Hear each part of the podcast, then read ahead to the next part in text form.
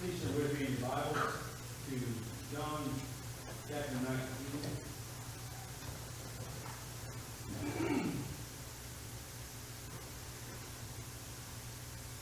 John chapter 19, our text this morning will be verses 17 through 22. This is the time in which our Lord is being crucified, that he is hanging on the cross, that he is dying for the sins of his people. You know, when it comes to the description of the crucifixion, the Gospels really don't give a whole lot of information. They really don't describe the agony that Christ is enduring as he is on the cross. Probably one of the most vivid descriptions of the crucifixion itself is in Psalm 22. That is very graphic uh, concerning the, the agony and, and the, the pain and the suffering that Christ himself endured. But but the gospel writers really don't go into those details. And granted, uh, they're anticipating perhaps the readers having an understanding of the Old Testament passages, uh, having an understanding of crucifixion itself, uh, what a horrific death that that was.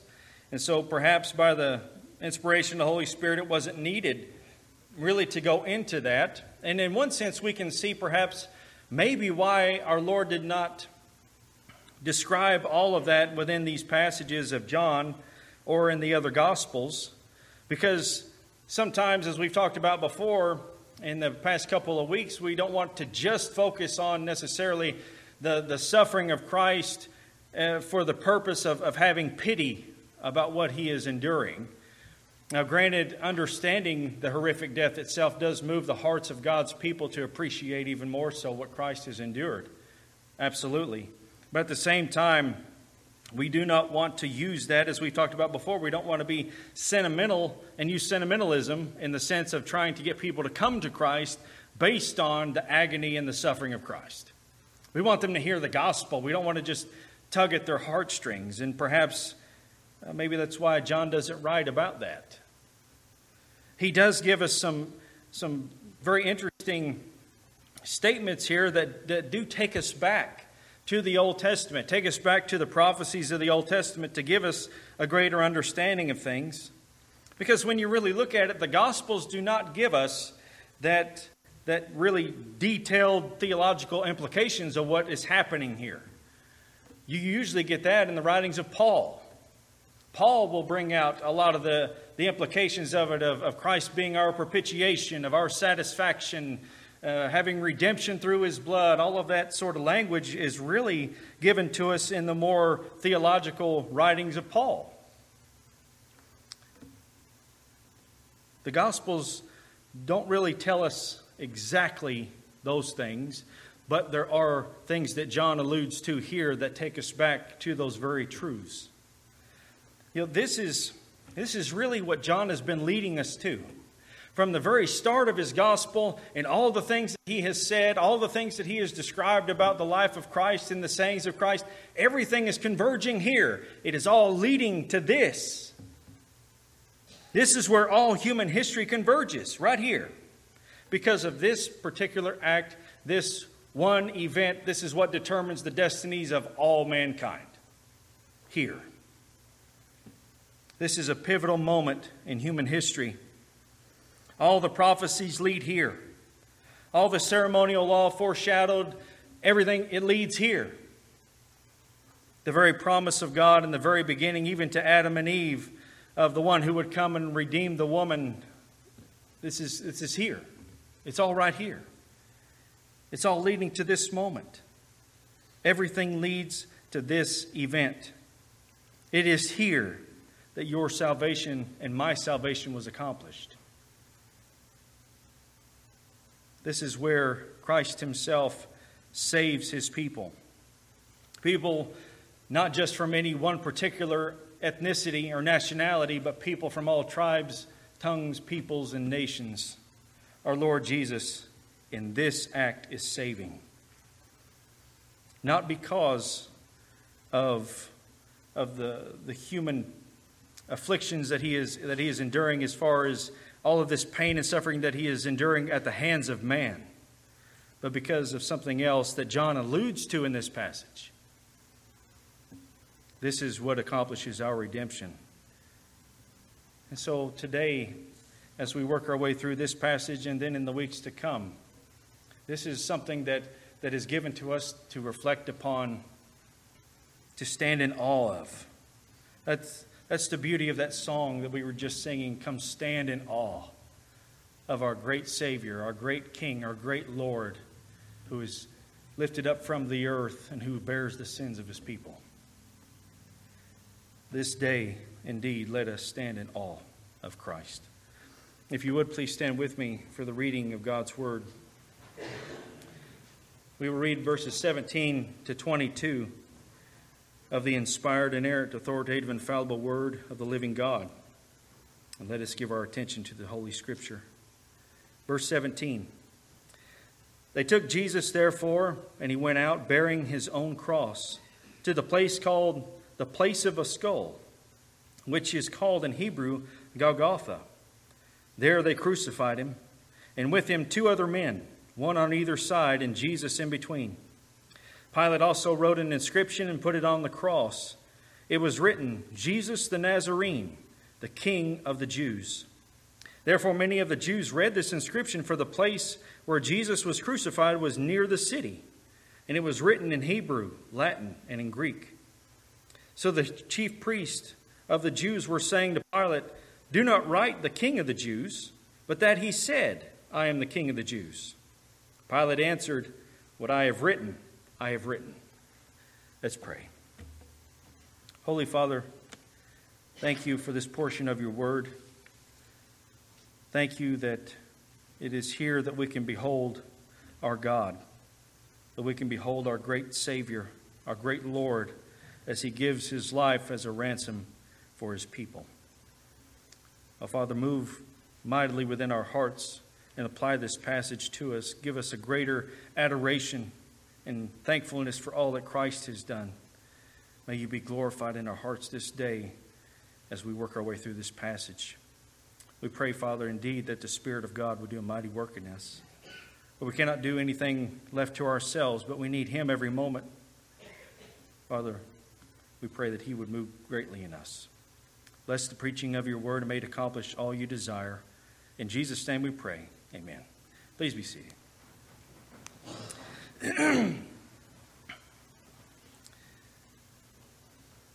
As I said, there's not a lot of detailed implications or theological implications or, or any of that, that that Paul would, would give us, perhaps a little bit more clearly. But there are indeed things here that that John is bringing out to the, to the remembrance of the readers, to bring our minds focused, to focus them back in on what the scriptures have said concerning Christ, what they have foreshadowed concerning him, that we can have a greater understanding of, of what is happening here. This isn't just a case in which a man is just being taken to be crucified. That happened to numerous men, numerous people. John wants to give us something else. Now, throughout this whole event uh, being described in John chapter 19, there are a number of passages that John is alluding to. There are a number of, of passages that are implied by the things that he is saying that, that are taking us back. And we're going to go over a few of them uh, this morning. As Pilate has given in to the will of the crowds, they have threatened to to write to Caesar, and they have, they have threatened basically uh, his position. And so, as a result of this, Pilate has given in, and Pilate is going to hand him over to be crucified. And we had talked about how the first scourging that Jesus had received was probably either the lighter scourging or, or the, the next, the medium one, we could say, that he hadn't had this, the most severe scourging yet because Pilate was still trying to, to release him. That last scourging, the, the, the most severe of them all, were, was, was what was done to men to prepare them for crucifixion. And a lot of times men would die just as a result of the beating. Pilate wasn't there, not, not there yet. he was still trying to release Jesus. But in the time in which he says to the crowds, Shall I crucify your king? And they cry out, We have no king but Caesar. The text tells us that he handed him over to them to be crucified. And it is here most likely that Jesus received the worst of all the scourging, in which what we understand to be the cat of nine tails would have been used against him. They had the long leather straps with pieces of bone and metal, and that as it would be brought across him to sink into the skin and to tear the skin away from the body. And as bad as that is just by itself, then he's going to be crucified thereafter. So perhaps after this beating, we read that they took Jesus, therefore, and he went out bearing his own cross to the place called the place of a skull, which is in Hebrew Golgotha. Now, the other gospel writers tell us that Jesus is going to be helped along the way by Simon of Cyrene. John doesn't tell us that. There's actually things here that John tells us about that the other gospel writers do not. And perhaps that John, being an eyewitness, would have more to say concerning some of these things. But he makes, uh, he makes a purposeful statement here to say that Jesus went out bearing his own cross. Why would he say that? Now, a lot of times, the, the cross that's being um, carried here. Sometimes it would be a full cross in the shape of what we understand it. A lot of times it was the, the horizontal beam would be strapped to the person, which weighed about 75 to 100 pounds. They would be led the longest way out of the city in order that everybody would see. And that the inscription that Pilate had written would be carried out in front of him, that people would know the charge that was labeled, that was hurled against him. But John makes this statement that he went out bearing his own cross.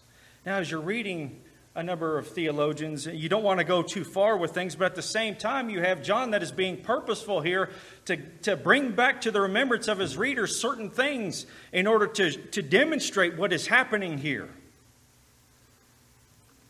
And as we read that Jesus is bearing his own cross, for many, it brings back to their minds of Isaac. Abraham and Isaac. As Abraham and Isaac are going to go worship, when the Lord had commanded Abraham to slay his son Isaac, Isaac had the wood on him. And as they are going, he said, We have the wood, we have the, the fire. Where's, where's, where's the sacrifice? Abraham said, The Lord will provide. And so they get to the place in which Abraham is going to sacrifice his son. He binds him, he puts him on the altar, and just as he raises his hand to slay his son, the Lord stops him, and then he sees a ram caught in the thicket. And that in itself was a demonstration of, of what God is going to do to his son. He's not going to withhold the judgment that's going to come, he's not going to withhold uh, his, his son dying as he held Abraham from doing in metaphorical language, you could say the knife was not stopped, it was brought down upon Christ. But you see something in that, that in that whole ordeal with Isaac being a foreshadow or a type of Christ and how the Lord had provided a sacrifice, it would be a sacrifice unto him. That's what John is conveying to us, reminding us of these truths that the one who is bearing his own cross is the sacrifice that was foreshadowed in Isaac. He's going to bear his own cross. He's going to the place of the skull. You know, there's a few different ideas of this. It was a place outside the city, obviously, but perhaps the hillside itself looked like a, a skull, is the why it's called that. Hebrew, it's called Golgotha. In Latin, it's called Calvary. We understand these words. But this is the Lamb of God who takes away the sin of the world, who is bearing his own cross, who is going to the place of his own execution in order to die for the sins of his people, to die in place of others, just as the ram caught in the thicket died in the place of Isaac.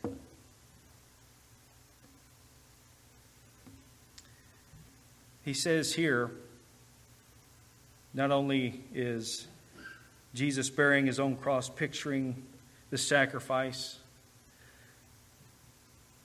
but he's crucified with two other men, one on either side, and Jesus in between. You know, that's one detail that John gives us that the others don't, that Jesus was in between the two men.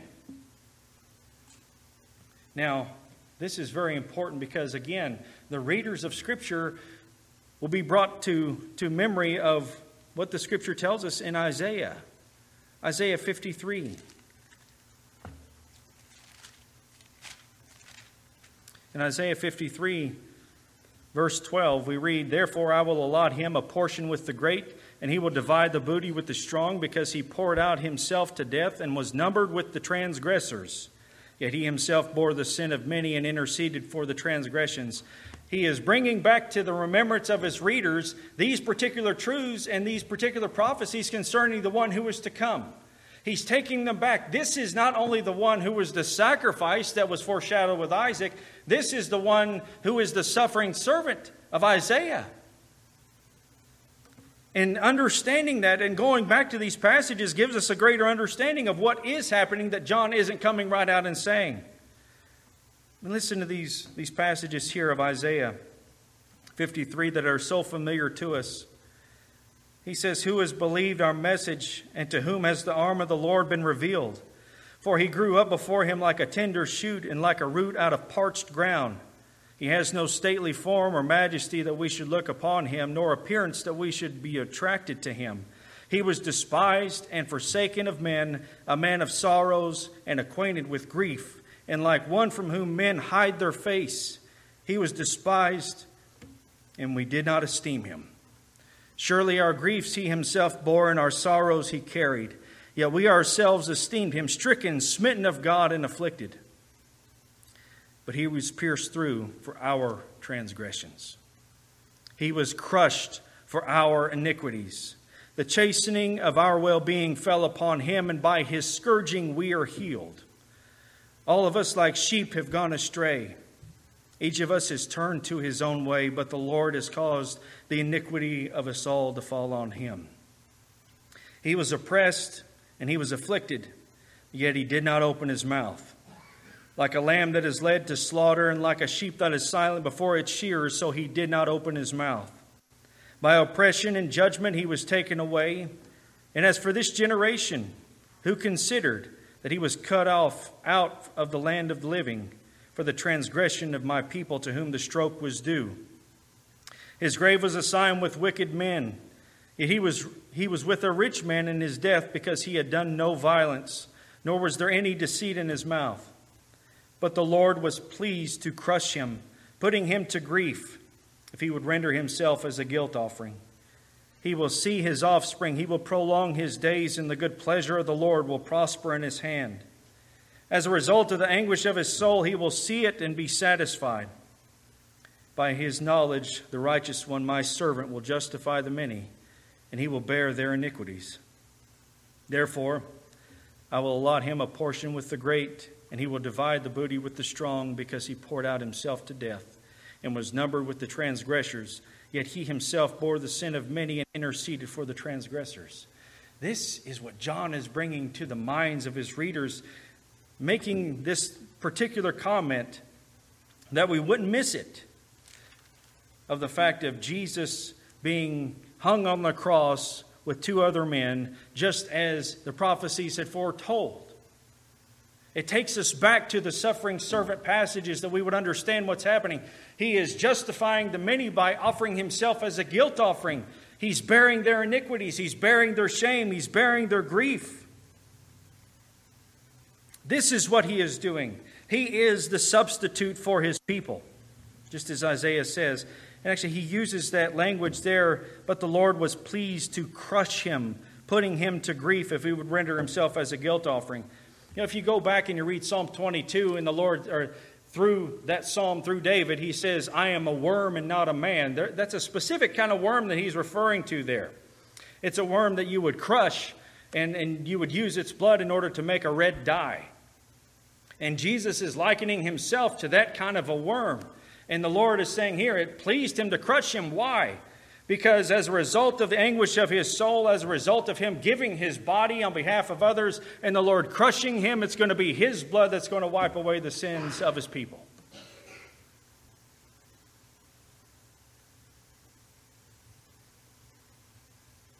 He was cut off out of the land of the living for the transgression of my people to whom the stroke was due. This is showing us that substitutionary work of Christ as to what he is accomplishing right now. The one who knew no sin, the one who had committed no violence, the one who was innocent and was proven to be innocent even by his enemies, is the one who is lifted up from the earth. And it is him that the Lord is crushing on behalf of his people. That's what he's accomplishing here. He is the substitute of all his people, dying in their place. And not just dying a death. That's, uh, that's the thing we have to understand. He's not just dying on behalf of his people, there is punishment that is being rendered against him on behalf of his people. It's not him just dying, but it is what is occurring that leads to his death.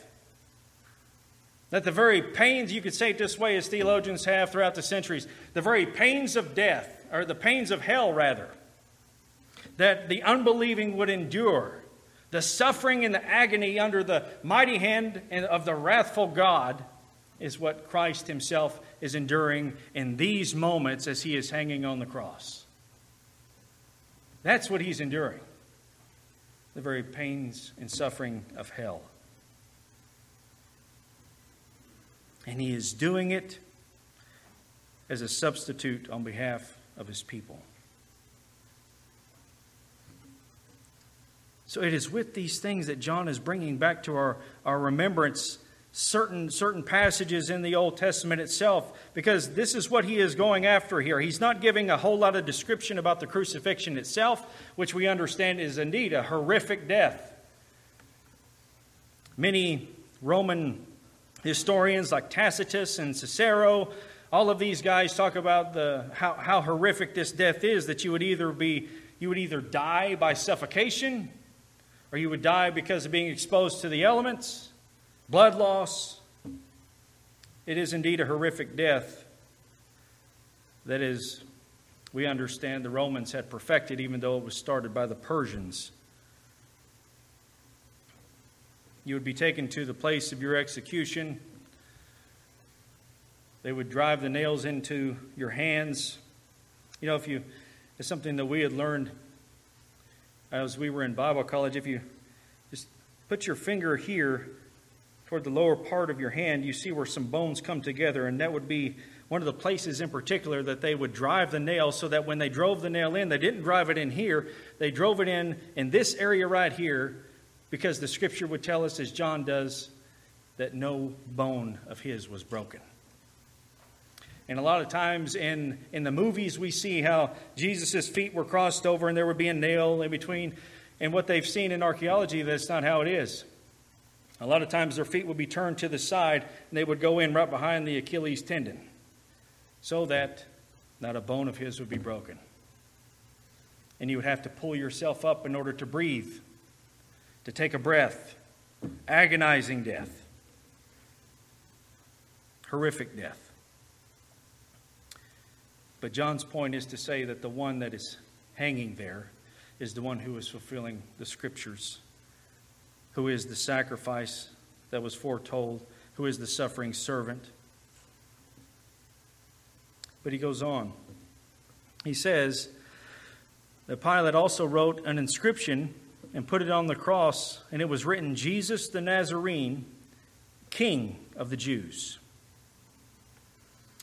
Now, you could look back in many passages, a lot of the Psalms and the Messianic, the Messianic Psalms that spoke of, of the king, how the Lord has established his king.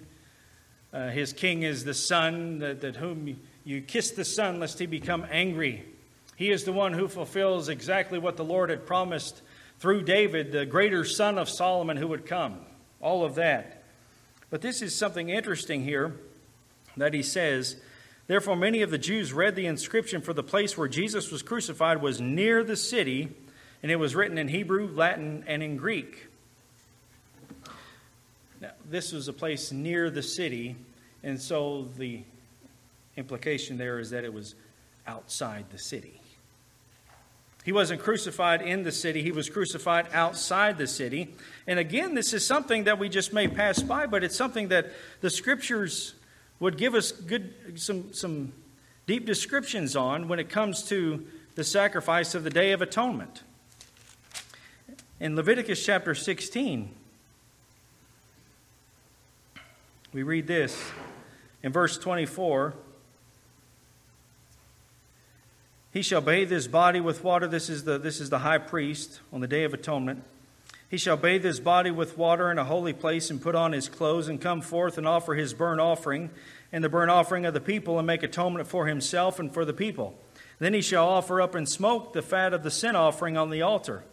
The one who released the goat as the scapegoat shall wash his clothes and bathe his body with water, then afterward shall come into the camp.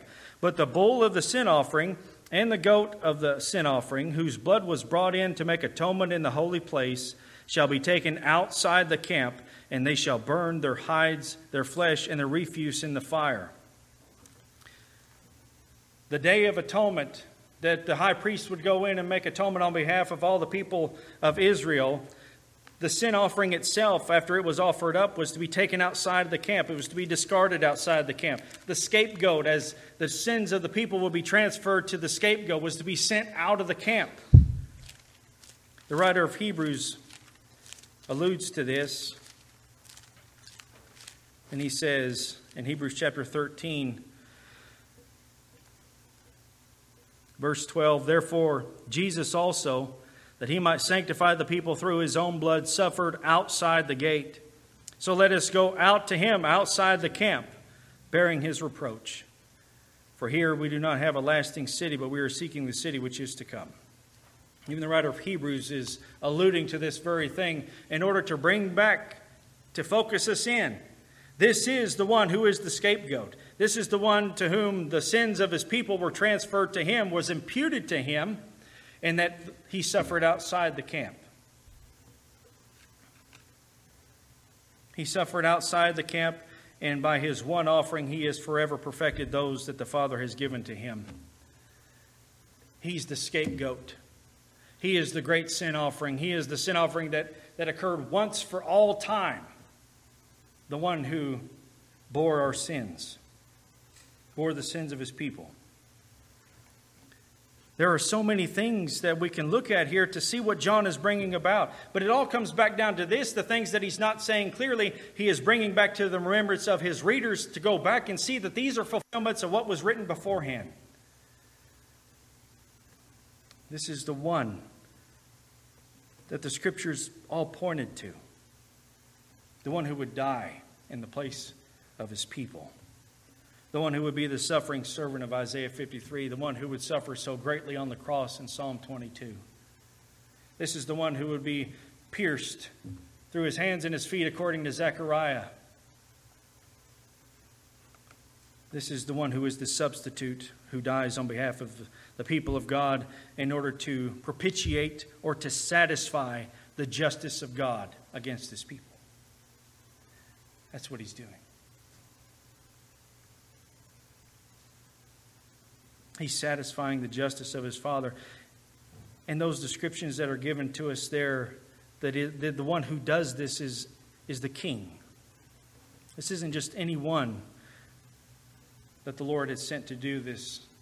This is God Himself in human flesh, who is the great king who is carrying out this on behalf of His people. This is your king. This is your Lord who has come off of his cosmic throne, taking the form of a servant, and who gives his life for you. That's why we stand in awe. That's why we look at the cross and we say, How can this be? What kind of a love is this? How great is this love that I can't even fathom with my own mind that the King of glory would come and die for me. How can we fathom that? That's why it's not something to just be familiar with, because no doubt we've heard it since we were children growing up with this understanding that Jesus died for sinners and all of this, and that is absolutely the essence of the gospel, but sometimes we can get too familiar with it. We get too familiar not recognizing that He's bearing the sins of His people, and it is the Lord. This is, this is the Father who is crushing the Son.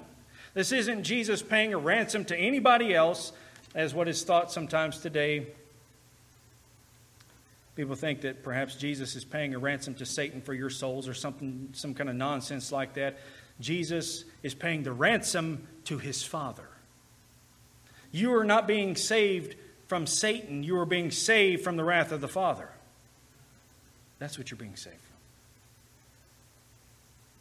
And Christ Himself, who is in intimate fellowship, intimate communion with the Father from all eternity, along with the Holy Spirit, at this moment endures something that He has never experienced in His entire existence, which has been from eternity to eternity, which is the wrath of His Father. It is for this reason that you can look back and see why he was sweating the great drops of blood in the garden. It wasn't because of the physical pain that he was going to endure, because his physical pain, in one sense, was no different than any other man that had been crucified and been prepared to be crucified. That's why you don't look necessarily to what he endured as a, as a man by the hands of men, because so many others had endured the same. Something was different with him and it was because the Father poured out his wrath upon the Son. The very thing you can't see. This is when the sky had grown dark and Jesus had cried out, You know, my God, my God, why have you forsaken me? This is, this is Jesus acknowledging that something is happening here that hadn't happened with other men. And actually, that Psalm 22 is what he's going to allude to further, uh, that we'll get to next week. The prophecy here about his outer garments and Casting lots for it is from Psalm 22, even to the end when Jesus says, It is finished. Psalm 22 ends with those praising the Lord because he had done it. And Jesus is bringing about all this even on the cross. But I want you to look at this too. Now, this particular inscription, not only is all this being brought out about the work of Christ, who he is, what he is accomplishing, but there are other things looking, looking at this passage as well. Why was it that the chief priests had taken uh, some exception with what Pilate had written? This is the inscription that's being carried throughout the entire city. This is the charge. And the charge was not that he was an insurrectionist like the Jews had told Pilate he was. This isn't one an inscription that said he tried to overthrow the Roman, the Roman government here. This is an inscription by the sovereign hand of God that says, This is Jesus of Nazareth, the King of the Jews. He is the King of the Jews.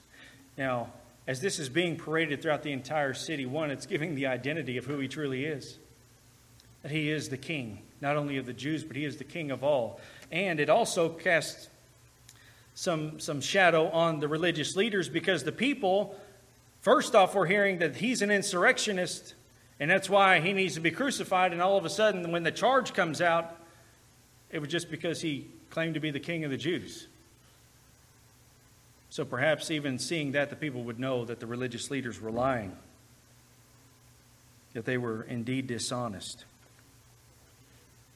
But they were right in the sense of what was written that he was the king of the Jews. And it was written not just in Hebrew, but it was written in Latin, it was written in Greek. And it's like, why, why all three languages there? Well, you think of the religion of Israel or the people of Israel, it's written in Hebrew. You think of Latin being uh, used a lot within Roman politics, but it was the language of the Romans.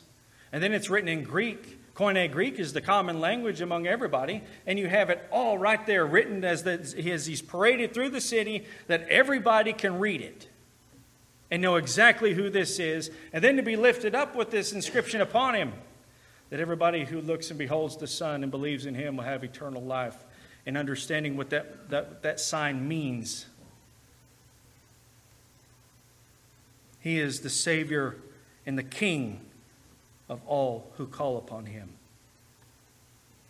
That's why we get that under. This is one of those details that John puts in there that it was written in three different languages. Because he is not only the God of the Jews, he's not only just their Messiah, but he is he, he's for the nations. As in Psalm 2 says, as the Father says to the Son, Ask of me, and I will give the nations as your inheritance. And this is the very thing that John has been giving us throughout the entirety of the gospel. I mean, if you just look at some of these passages and you can jot these down, I'll try to go through them quickly. But in John chapter 1, he says in verse 9, There was the true light, which coming into the world enlightens every man. He was in the world, and the world was made through him, and the world did not know him. He came to his own, and those who were his own did not receive him. But as many as received him, to them he gave the right to become children of God, even to those who believe in his name. He was the true light that coming into the world who enlightens every man. In John chapter 3, beginning of verse 14, as Moses lifted up the serpent in the wilderness, even so must the Son of Man be lifted up, that whoever believes will in him have eternal life. That is so amazing just to hear Jesus, uh, to read Jesus saying that. As Moses was lifted up in the serpent, or as Moses lifted up the serpent in the wilderness, even so must the Son of Man be lifted up, that whoever believes will in him have eternal life. And just as the Son of God is lifted up in the crucifixion and the inscription that is above him, that is in every language of the people themselves who are present there, that they can read it. For God so loved the world that he gave his only begotten Son, that whoever believes in him shall not perish, but have eternal life. He says to the Samaritans in John chapter 4, we read this, verses 41 and 42. Many more believed because of his word, and they were saying to one and they were saying to the woman, It is no longer because of what you have said that we believe, for we have heard for ourselves and know this is the one indeed, the Savior of the world. What was it that John said back in John 1? Behold the Lamb of God who takes away the sin of the world. Jesus says in John chapter 8, verse 12, I am the light of the world. He says in chapter 11, actually, this was by the high priest, but here's what John adds to this. In John chapter 11, beginning of verse 49, but one of them, Caiaphas, who was the high priest that year, said to them, You know nothing at all, nor do you take into account that it is expedient for you that one man die for the people, and that the whole nation not perish. Now he did not say this on his own initiative, but being high priest that year, he prophesied that Jesus was going to die for the nation, and not only for the nation, but in order that he might also gather together into one the children of God who are scattered abroad. And then he says in chapter 12, verse 32 And I, even I, am lifted up from the earth, will draw all men to myself. So the things that John has been saying throughout the entirety of his gospel is all leading here. That as Christ himself is lifted up with the inscription above him that he is the king of the Jews, written in three different languages that all the people could see and know. That that is an indication that he is indeed the Savior of all men, all kinds of men not just one ethnicity or one nationality. He is the Savior of the Jews, He is the Savior of the Romans, He is the Savior of, of the Greeks, for all who call upon Him. He is yours, for all of you who have called upon Him. And He makes no distinctions. He makes no distinctions about first class citizens or second class citizens or any of this. He is the Savior of all His people and those whom he come to collect, that he come to die for. Also, we can look in this passage and we can see the fact that he is crucified with two other men who are thieves. You know, Jesus, during his ministry, always associated with those who were the sinners. I come not to call the righteous, but sinners to repentance. And he was all the time with the sinners, calling them to repentance and calling them to believe. And though it was probably part of his shame and part of his humiliation that he was crucified with these two thieves, but it also demonstrates to us whom he came to die for. Because the one particular thief, though he was hurling insults at Christ at one point. He says this in Luke chapter 23, verse 39. One of the criminals who were, who were hanged there was hurling abuse at him, saying, Are you not the Christ? Save yourself and us. But the other answered, rebuking him, said, Do you not even fear God since you are under the same sentence of condemnation? And we indeed are suffering justly, for we are receiving what we deserve for our deeds. But this man has done nothing wrong. And he was saying, Jesus, remember me when you come into your kingdom. And he said to him, Truly I say to you, today you shall be with me in paradise. He come to collect that man who is a thief. He come to collect all who are sinners that the Father had given to him because he is bearing their punishment. He is the Lamb who is taking their place. He is the one who is bearing their iniquities and bearing their shame. That's something else to look at as well. The fact of him being crucified, often what they would do is not only take off the outer garment and the inner garment and the loin cloth itself, they would have them stripped naked to further their humiliation and to further their shame. And Jesus bore the shame also on the cross, which again takes us back to the very beginning as a result of the curse. The curse upon mankind. Adam and Eve, when they were in the garden before they fell, they were naked and they were not ashamed until they fell. When they sinned, then they're trying to grab leaves and trying to cover themselves because they understood that they were naked and were ashamed. And Christ Himself is the one who is bearing that shame of sin on the cross. Bearing that shame and bearing that humiliation so that you and I don't have to. Donald Grey Barnhouse, he says this There can be but just one method of salvation, and that is the method which God has devised in His infinite bounty of His being and has brought to us by the goodness of his heart and the sacrifice that flows from his loving kindness. God says to the human race in sum, I will not look at what you have been. It makes no difference how you may have sunken in sin or how you have walked according to your, your standards. I will not take account of the arrogance of your pride or the filth of your wallowing. I will not look at what you call iniquity, nor will I look at what you call goodness. I will bring you all to the gate and count you all as equal. I will ask you to admit that your gradations of human effort and human attainments must be discarded, and that you come, one and all, as bankrupts. Just admit that though you may have everything that satisfies your neighbors, you have nothing that satisfies me. Then says God, I will do everything for you and put righteousness to your account as a free gift without respect of persons. That's what he does. That's what he's doing for this man who was at one moment earlier hurling insults with him along with his friend. But you notice something that John is really bringing to us as well that is just so amazing to me is the essence of what salvation is. When you read in chapter 20, and we'll get to it eventually, of course, chapter 20, verses 30 and 31, this is really his whole purpose in everything.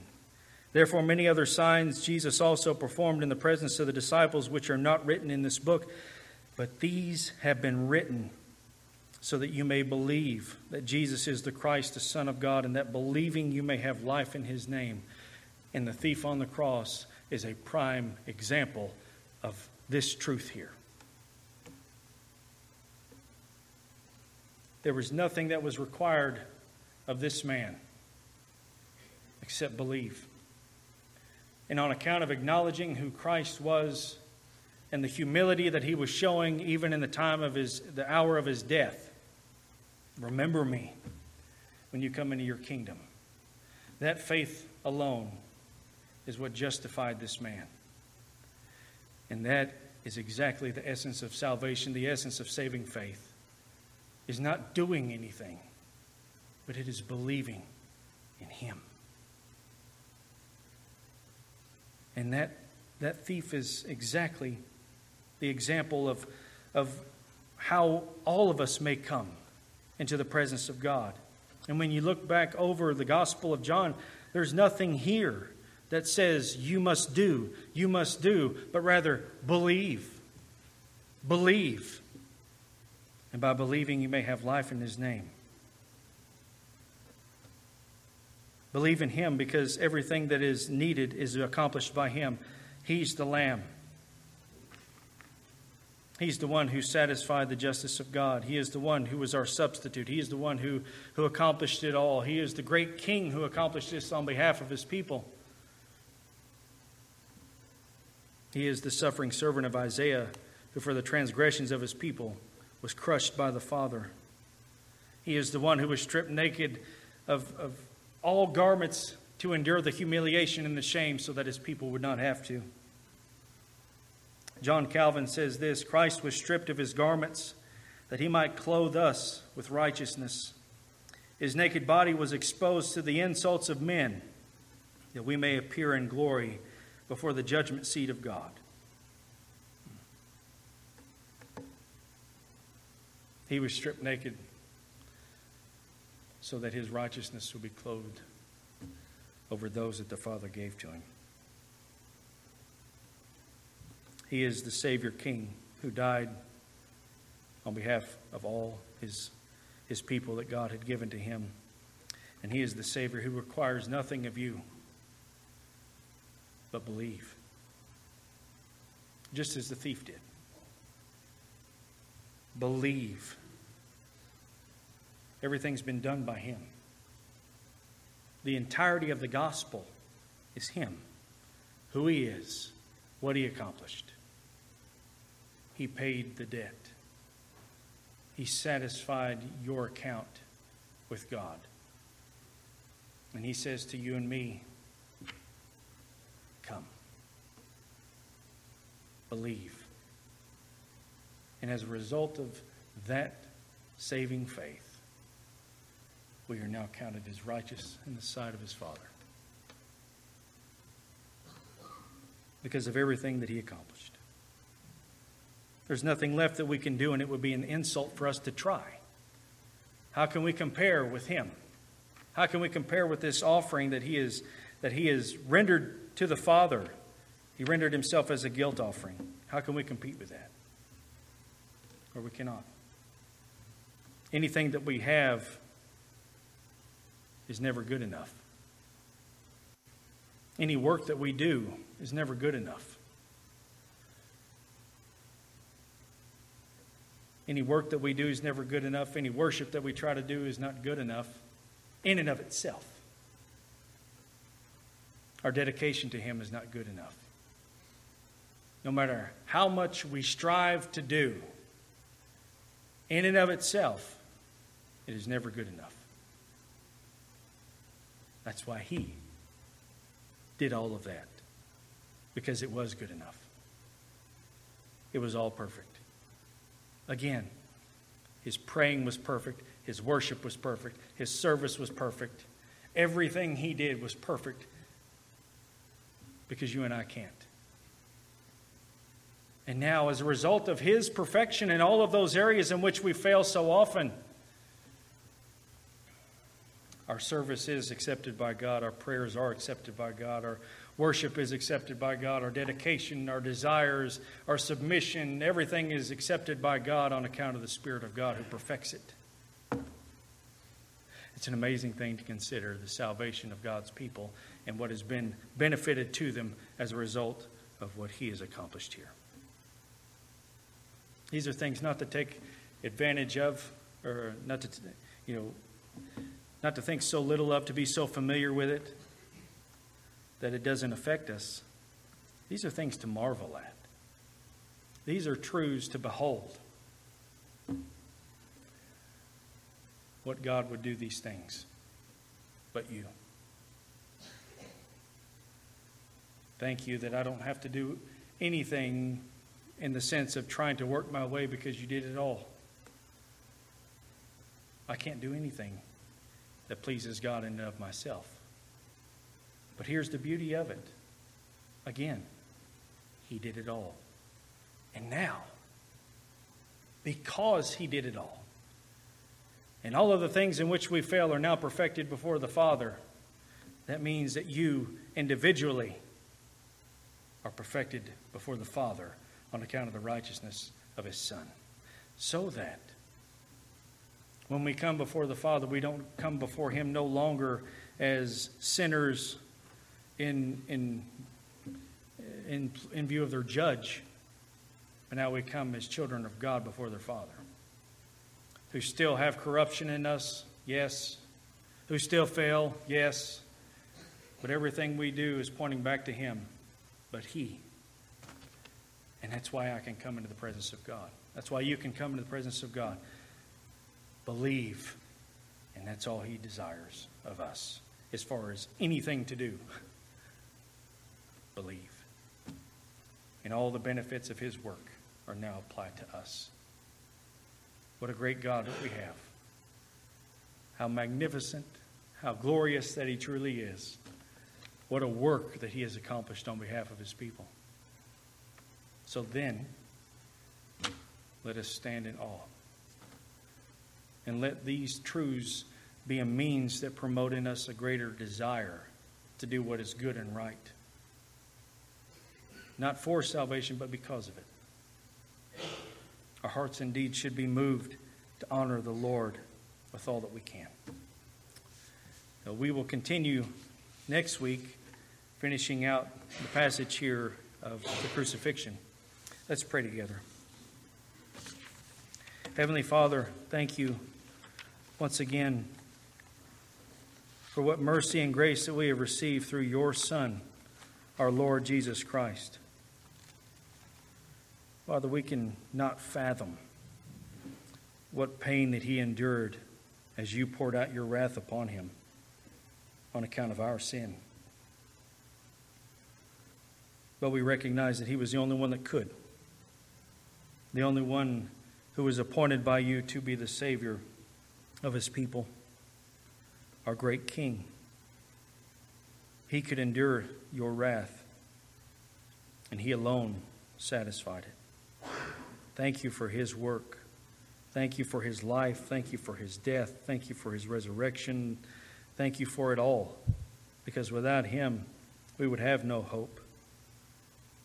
Father, be glorified in your people. And may this particular passage be used by you to cause a great change in us, to produce in us a greater desire for Him and a greater love for Him for all that He did.